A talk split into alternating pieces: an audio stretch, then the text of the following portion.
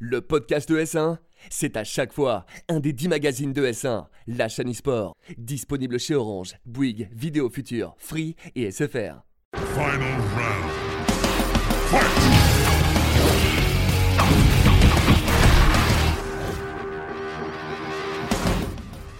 Tous et bienvenue dans Versus, votre émission 100% consacrée aux jeux de combat. Aujourd'hui, j'ai le plaisir euh, de recevoir Layo, joueur professionnel de Street Fighter, sur le plateau pour sa première. Bonjour Layo, comment ça va? Bonjour Morgan, écoute, je suis bien, je reviens des Antilles et je suis là avec vous. Tu illumines ce plateau. Tu nous parleras de tout ce que tu as fait. Évidemment, justement, aux Antilles, il y a pas mal de choses qui se bougent euh, là-bas en relation avec de très très gros tournois qui arrivent en relation avec les jeux de combat.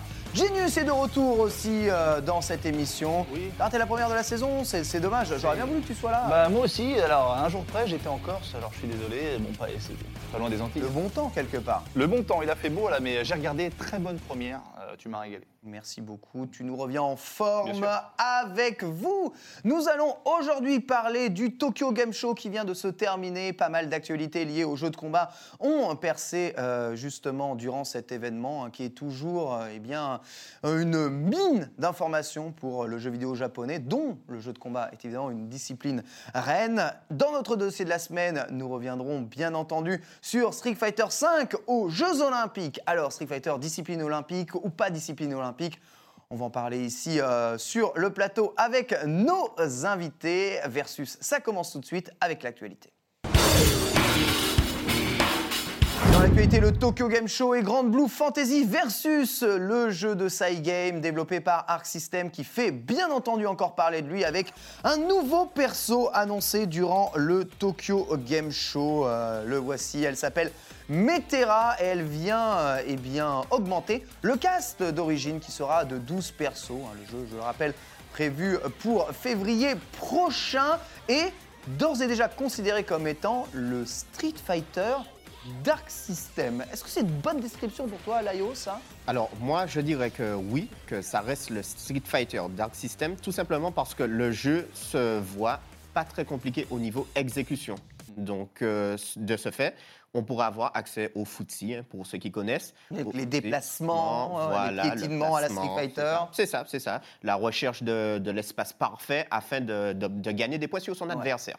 Voilà. C'est moins compliqué que les autres jeux Arc System. Moi je sais qu'il y a Youssoufa, un ami hein, qui est euh, membre du Whoop, qui est au Tokyo Game Show, il attend beaucoup euh, de ce Grand Blue Fantasy, donc euh, voilà, il va tester. euh, J'attends de voir ce qu'il veut me dire. Je pense qu'on l'attend tous parce que entre Guilty Gear, qui est un excellent jeu, mais évidemment d'une richesse exceptionnelle, ce qui rend d'ailleurs le jeu un grand, grand jeu, avec Under Night in Burst, qui lui aussi est un jeu solo, mais avec des mécanismes extrêmement euh, compliqués et développés, avec Dragon Ball Fighters, aussi développé par Arc System, qui est un jeu en 3 contre 3, qui partait de base très simple, mais qui au final c'est devenu quelque chose de très compliqué, Grand Blue a vraiment le potentiel d'être ce que les joueurs euh, un peu plus modérés de jeux de combat recherchent, un jeu euh, 100% accessible pour euh, tous, avec un design, ma foi, plutôt réussi. On va suivre ça évidemment avec beaucoup d'attention, Grand Blue Fantasy, dans Versus nouveau trailer de Guilty Gear, Guilty Gear 2020, non non officiel, qui va revenir euh, avec, et bien voilà, Arcis qui définit avec ce jeu et ce trailer la nouveauté et en tout cas la ligne des jeux Arc System de la génération PS4. PS5, c'est beau en mourir, Layo. Et, euh, mais, du coup, un personnage euh, classique de, l'univers de Guilty Gear revient à la fin de ce trailer. C'est incroyable ce qu'ils arrivent à faire avec, euh, la 3D, hein, Arc 6. hein. Je suis complètement d'accord avec toi, Ken. Faut dire que à chaque fois que on peut noter que lorsque Guilty Gear Third est sorti, on peut noter que Arxis a mis en avant l'effet l'effet 3D. Déjà. tu vois. Donc euh, Franchement, voilà. sur des photos, il était bluffant. impossible de savoir si c'était en 3D ou en 2D. ouais. Ça, c'était bluffant. C'était super bluffant à ce niveau. Donc aujourd'hui, on revient avec une évolution de cette 3D. Donc euh, moi, franchement, au niveau 3D, je suis vraiment conquis. Je suis... Du- là, on Ok, parle- pas pour vous. Tu as dit Genius. PS4, PS5? Ouais. Tu as dit donc ce sera donc les, ils sortiraient sur les deux, ce serait pas une exclue PS5 ce De toute façon, tu sais, c'est comme euh, Oui. euh, eh bien, euh, Guilty Gear Xrd était Oui. entre la PlayStation 3 Trois et la. PlayStation 4, C'est ça, tu ouais, vois. ouais. Évidemment, elle est sortie sur PlayStation 3, mais a connu l'évolution aussi sur, Ouais, sur PlayStation ouais. 4.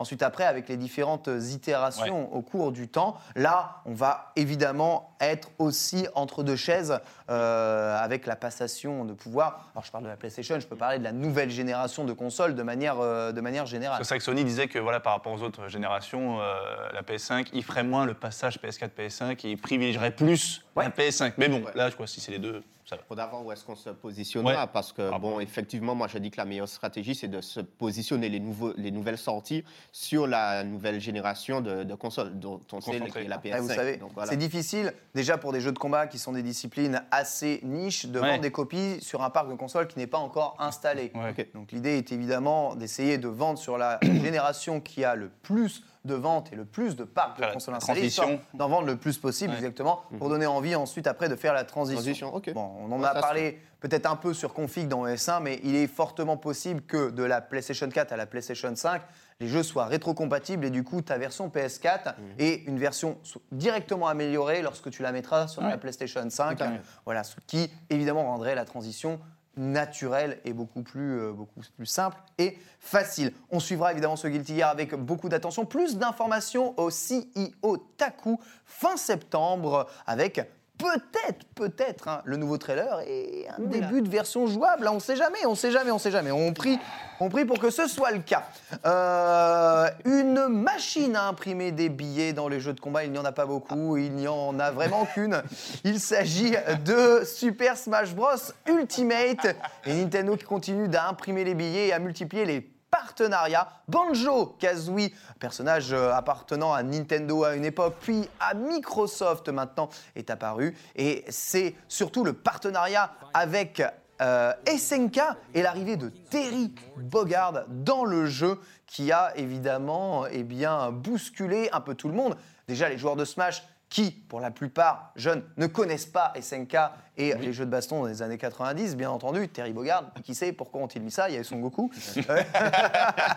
Évidemment, tous les fans de jeux de combat qui, comme nous, voient Terry Bogard arriver dans le jeu. Vous le savez, je suis Ken Bogard. Oui. Mon nom vient de Ken Masters et de Terry Bogard. Bogard. Les deux Oh persos là. sont dans Smash Bros. Il est trop beau, mon Ken. C'est ton jeu. Vous pouvez pas me faire plus plaisir. ton jeu. Je dois bien vous avouer. Terry Bogard dans Smash, c'est à ton avis une, une façon d'essayer d'amener des joueurs du jeu de combat euh, traditionnel vers Smash Bros encore?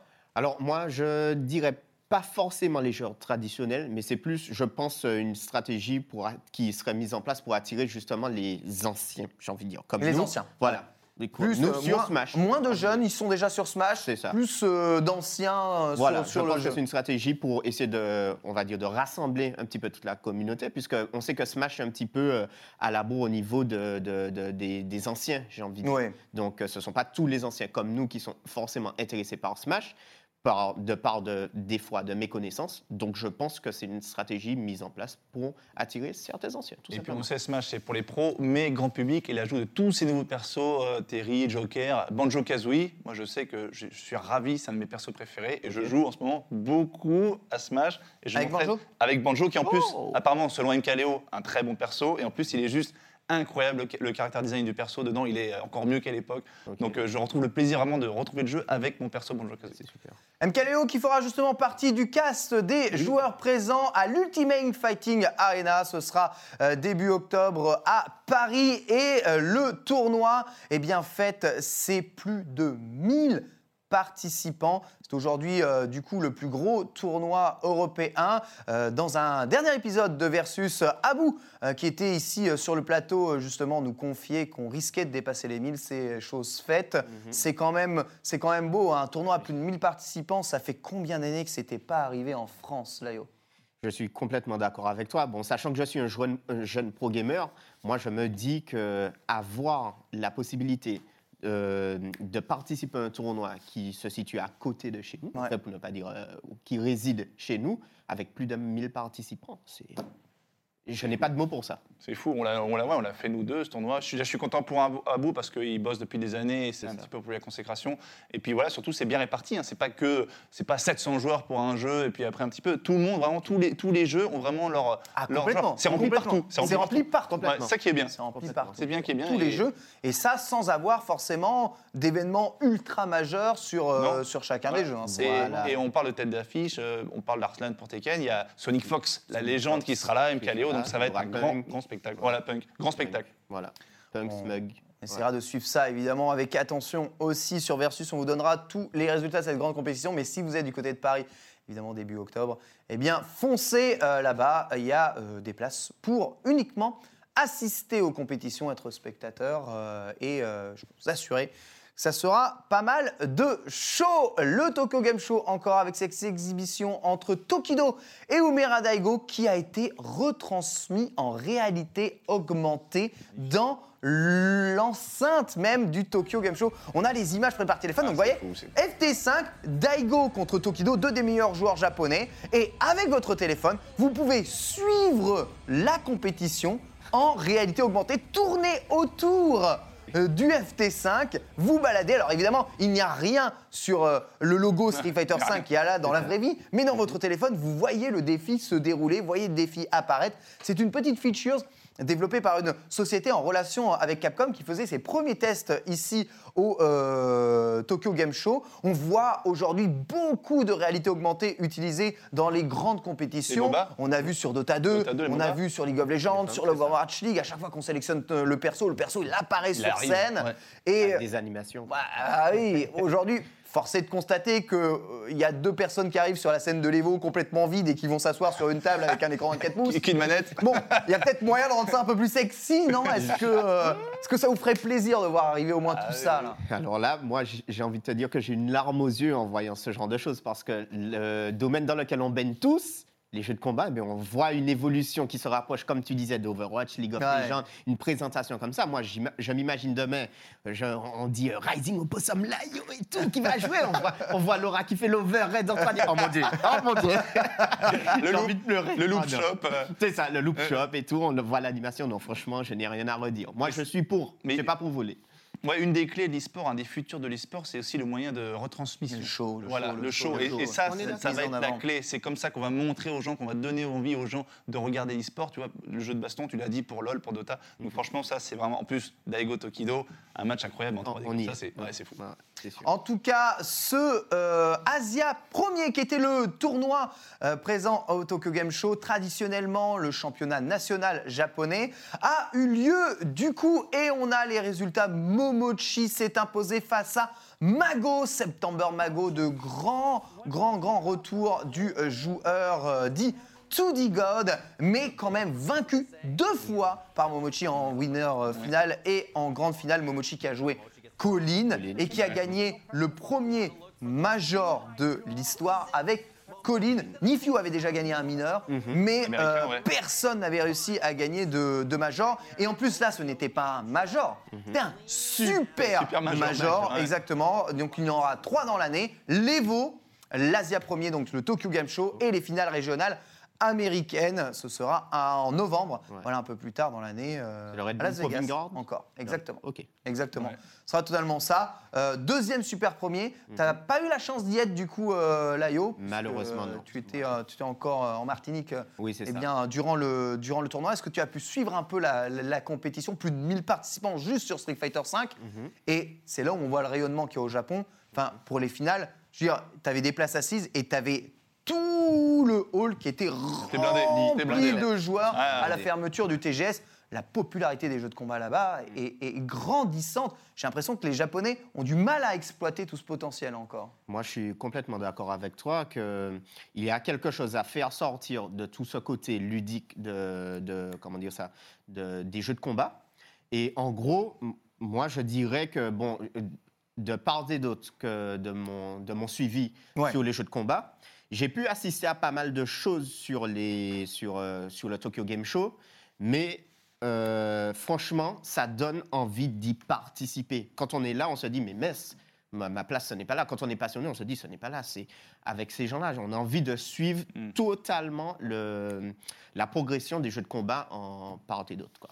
On avait participé à l'Evo Japan, euh, toi et moi, euh, fait. Genius, euh, justement. Là, le tournoi semblait bien mieux organisé qu'un Evo Japan. Évidemment, un seul jeu à gérer, c'est toujours plus facile, même s'il y a des, Voilà. des joueurs, euh, des joueurs euh, étrangers. Euh, Oui. Est-ce que c'est au Japon qu'est l'avenir? Le Red Bull Comité s'exporte au Japon? Ouais, je Japon ça vient, c'est qu'on a tendance à dire voilà aujourd'hui maintenant le jeu de versus c'est partout, euh, mais Street Fighter déjà montre, ça montre que Street Fighter 5 est toujours ultra populaire au Japon. On va parler des JO tout à l'heure. Ouais.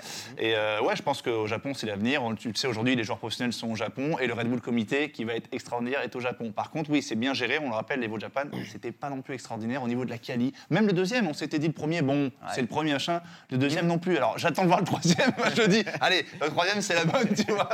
Mais c'est vrai que c'est compliqué, plusieurs jeux à gérer, c'est compliqué. Mais juste voilà, rapidement, bravo à Momoshi, euh, qui a une colline quand même incroyable. Et bravo quand même à Mago, parce qu'on rappelle, même si c'est un des tout des gods, c'est vrai que depuis quelques années, on l'oublie, il est quand même derrière les, grands, les autres grandes légendes.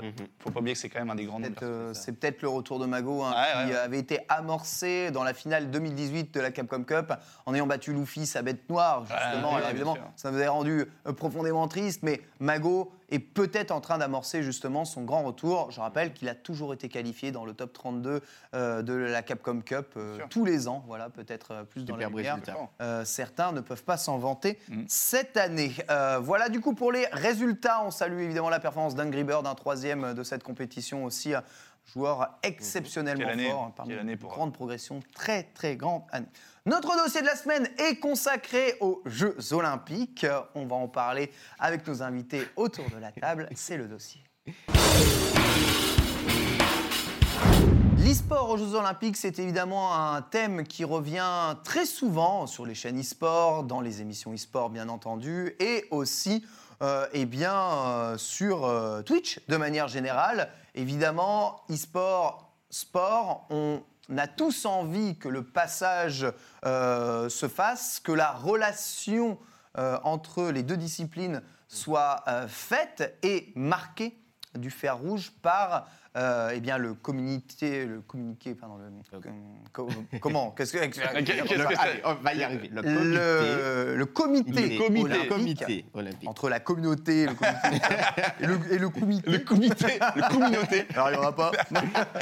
le comité olympique, malheureusement, ça ne sera quand même pas pour cette année, mais, mais, mais, Street Fighter V, grâce à Intel, une très grosse marque, réussit à s'associer aux Jeux Olympiques pour eh bien, diffuser le premier tournoi de Street Fighter V et de Rocket League en partenariat avec les Jeux Olympiques, Layo. Il est ému. Oh, il est je, ému, là. suis- oh, je n'ai pas de mots, je perds mes mots, tout simplement. 250 000 dollars quand même à la 250 clé. 000 dollars euh, euh, à travers les deux disciplines qui sont Street Fighter V et bien sûr Rocket, Rocket League. League. Donc, euh, il est à noter qu'on savait qu'un jour, l'e-sport se, se ferait un chemin dans, on va dire, dans la, dans la société, en gros.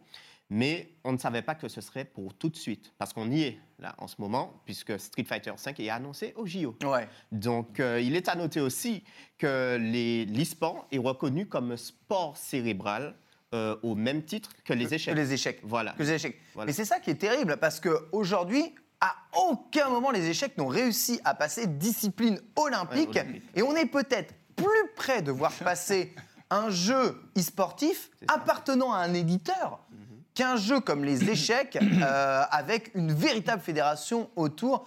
C'est pas un peu bizarre Il n'y a pas un peu une histoire d'argent et de gros sous derrière J'allais dire si. J'allais dire, dire si, si, les amis. Il y a des Russes qui ont dit les deux trois petits échecs. Non, c'est une histoire de fédération, une histoire d'argent, et c'est même si ça n'a pas l'air bien plus contrôlé au niveau des échecs, parce que les échecs aujourd'hui c'est très très contrôlé, hein, même si on en parle un peu moins. Bien donc, sûr. Donc, donc voilà, donc l'e-sport c'est nouveau. On rappelle le tournoi Street Fighter 5, c'est un tournoi en marge hein, des JO bien sûr, ce n'est pas Street dans les Fighter JO. n'est pas une discipline Voilà, olympique. Elle pas n'est dans les pas- JO. On parlait justement d'être discipline olympique, n'est pas une discipline olympique. Nous sommes en marche, mais il y a d'autres tournois qui vont se passer tournois. en Donc, marche. plus précisément, un sport de démonstration, c'est ça? Exactement. Exactement. Exactement. Comme, comme l'avait fait euh, Intel, avec- comme on l'a fait avec, euh, à Pyeongchang, je, je Pyeongchang, prononce- voilà, avec Starcraft, Starcraft 2. jeu Starcraft 2, non pas en Corée du Nord. Donc euh, après voilà, comme je dis toujours, c'est encore une, un- une avancée vers la consécration, euh, valider euh, l'e-sport comme un vrai sport. Et euh, j'espère que ça va évoluer, mais on le dit encore une fois, il y a un problème d'éditeur. Euh, L'éditeur ne lâchera jamais, éditeurs ne lâcheront jamais leur jeu pour euh, l'autoriser aux, aux Jeux Olympiques. Mais c'est déjà un bon pas. Oh. C'est déjà très très bien. On s'en contente, on est déjà content. Justement, pour que le, enfin, qui Street Fighter soit vraiment une discipline olympique, il aurait fallu que la discipline ne soit pas Street Fighter. Il aurait fallu que ce soit euh, con- combat électronique, tu vois, ou un truc qui soit un nom neutre. Sans marque. Euh, voilà, sans marque, Sans marque. sans marque à l'intérieur. C'est quelque chose qui risque de ne jamais arriver. C'est sûr. Bon, tennis, euh, c'est pas raquette-balle, hein, c'est tennis. tu sais. Ouais, non, mais bon, après, c'est pas, c'est, pas une marque. Street Fighter est une marque qui appartient à Capcom. Mais bon, voilà, c'est le début. Et euh, tu l'as dit, 250 000, hein, c'est quand même le prix euh, du vainqueur du Capcom Proto. Ouais. Donc, Mais la- bien. Excuse-moi de te Non, non, c'est. La question que je voulais savoir, c'est est-ce qu'il n'y a pas moyen justement de trouver un Street Fighter, comment dire ça, euh, en parallèle, en parallèle de Street Fighter 5, qui est une marque, Street Fighter, j'ai envie de dire sans marque, si je devais. Bah, ce sera à l'avenir de, de nous le dire. hein. Peut-être que les futurs éditeurs s'adapteront au JO et eux développeront des jeux spécialement Ah, dédiés pour les Jeux Olympiques. D'accord. Voilà, hein.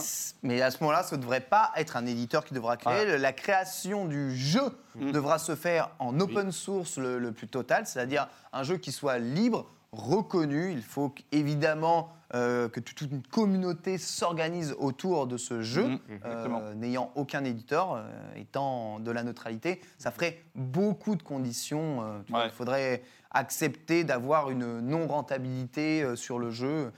C'est difficile de créer un jeu vidéo euh, qui euh, n'a pas pour profit d'être un produit commercial, qui a pour profit d'être une discipline e-sportive, qui euh, va s'organiser autour d'une fédération Ah ouais. qui mettra Oh de là toute là. façon Oh du là temps à exister, à avoir des nouveaux membres, tu vois, euh, euh, dedans. C'est compliqué. Là où dans le sport traditionnel, tu as des jambes, tu peux courir, Voilà. tu vois, ou j'achète une raquette de tennis et c'est bon, tu as un ballon, je fais du foot, tu vois.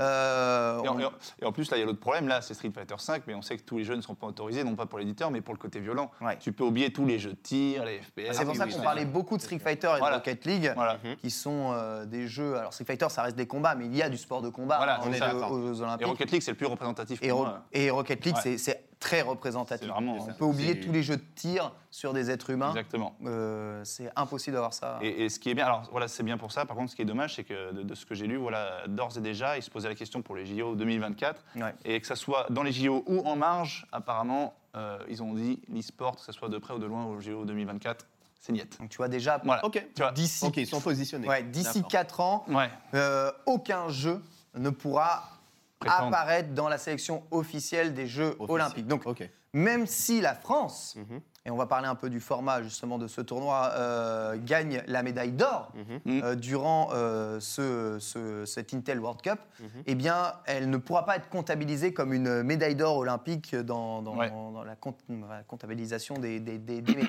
Justement, le format, c'est du 3 contre 3. Donc, des équipes euh, représentant un pays devra euh, être sélectionnées online. Il y a beaucoup de qualifications au Japon notamment. Évidemment, c'est Tokyo 2020, on veut des équipes japonaises euh, à l'intérieur du circuit. Et d'autres qualifications donc, qui se feront dans les tournois et online dans à la fois l'Europe et aussi aux euh, États-Unis.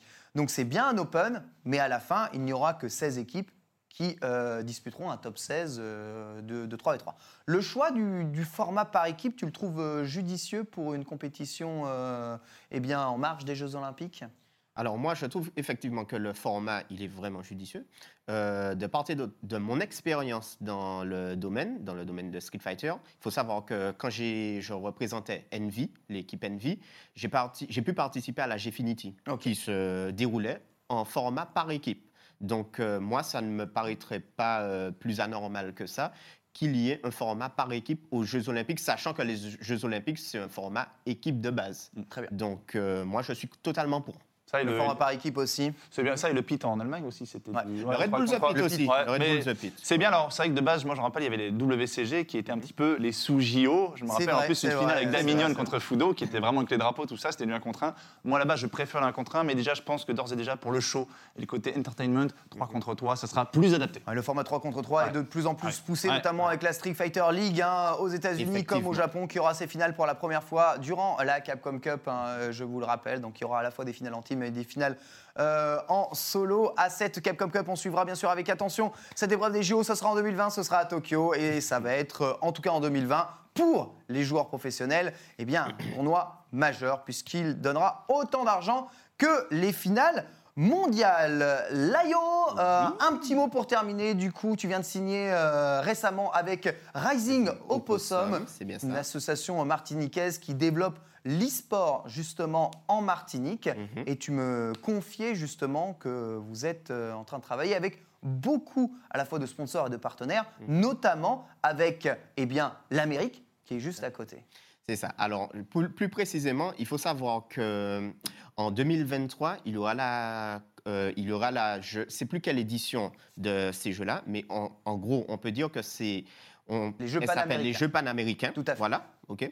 Donc, au niveau des Jeux panaméricains, il faut juste savoir que par définition, c'est tout simplement le rassemblement de plusieurs pays Mm. dans le dans l'hémisphère ouest. Ouais. Ça veut dire l'Amérique, euh, l'Amérique nord, l'Amérique du Nord, l'Amérique centrale Ouais. et l'Amérique du Sud. Ok, quelques pays de l'Amérique du Sud. Donc, euh, de part et d'autre de ce rassemblement, il y aura de là, euh, comment dire ça? De part et d'autre de ce rassemblement, il y aura les Jeux panaméricains qui vont faire appel à tout ce genre de, de pays. Donc nous, à chez Rising Opossum, on se positionne déjà pour faire une sélection de notre équipe, de notre équipe euh, nationale. de joueurs De joueurs. Pour pousser l'e-sport aux voilà. Jeux panaméricains. Américain, Voilà. Et il faut savoir qu'aux Jeux panaméricains, il y a une confédération qui a vu le jour, qui s'appelle la Concares. Ouais. OK? Donc, euh, avec la Concares, en gros, elle essaie juste d'intégrer l'e-sport dans les Jeux panaméricains en 2023. Voilà. Très bien. Impeccable, Ayo, ben voilà, Mhm. peut-être un l'e-sport poussé en tout cas euh, en Amérique, aux Caraïbes, euh, en Amérique du Sud. C'est de toute façon, pousser les sports là où il n'y a pas, c'est toujours euh, évidemment quelque chose de- de- d'extraordinaire. et je suis très content pour Léo parce qu'il faut rappeler que c'est quand même un joueur exceptionnel Ouais. qui a battu Ouais. des grands noms C'est vrai, c'est vrai. français et euro- européens. Et j'espère euh, les JO, c'est pour toi. c'est pour toi. Je te renvoie le compliment. On espère Ouais, voilà. plein de bonnes choses Ouais. pour toi, Layo. En tout cas, merci beaucoup d'être venu ici et merci à Rising Opossum, en tout cas, Merci de pour pousser l'e-sport absolument partout. Ça fait vraiment plaisir de penser aux jeux de combat. Merci Genius d'être venu ici. Merci à vous tous de nous avoir regardés. Versus, c'est terminé. Euh, Continuez eh bien, de jouer aux jeux de combat, de kiffer les jeux de combat. Euh, on se donne rendez-vous, bien entendu, pour une prochaine émission. Euh, en attendant, eh bien, très bonne suite des programmes sur S1, bien sûr. Ciao, bye bye. Bye, bye.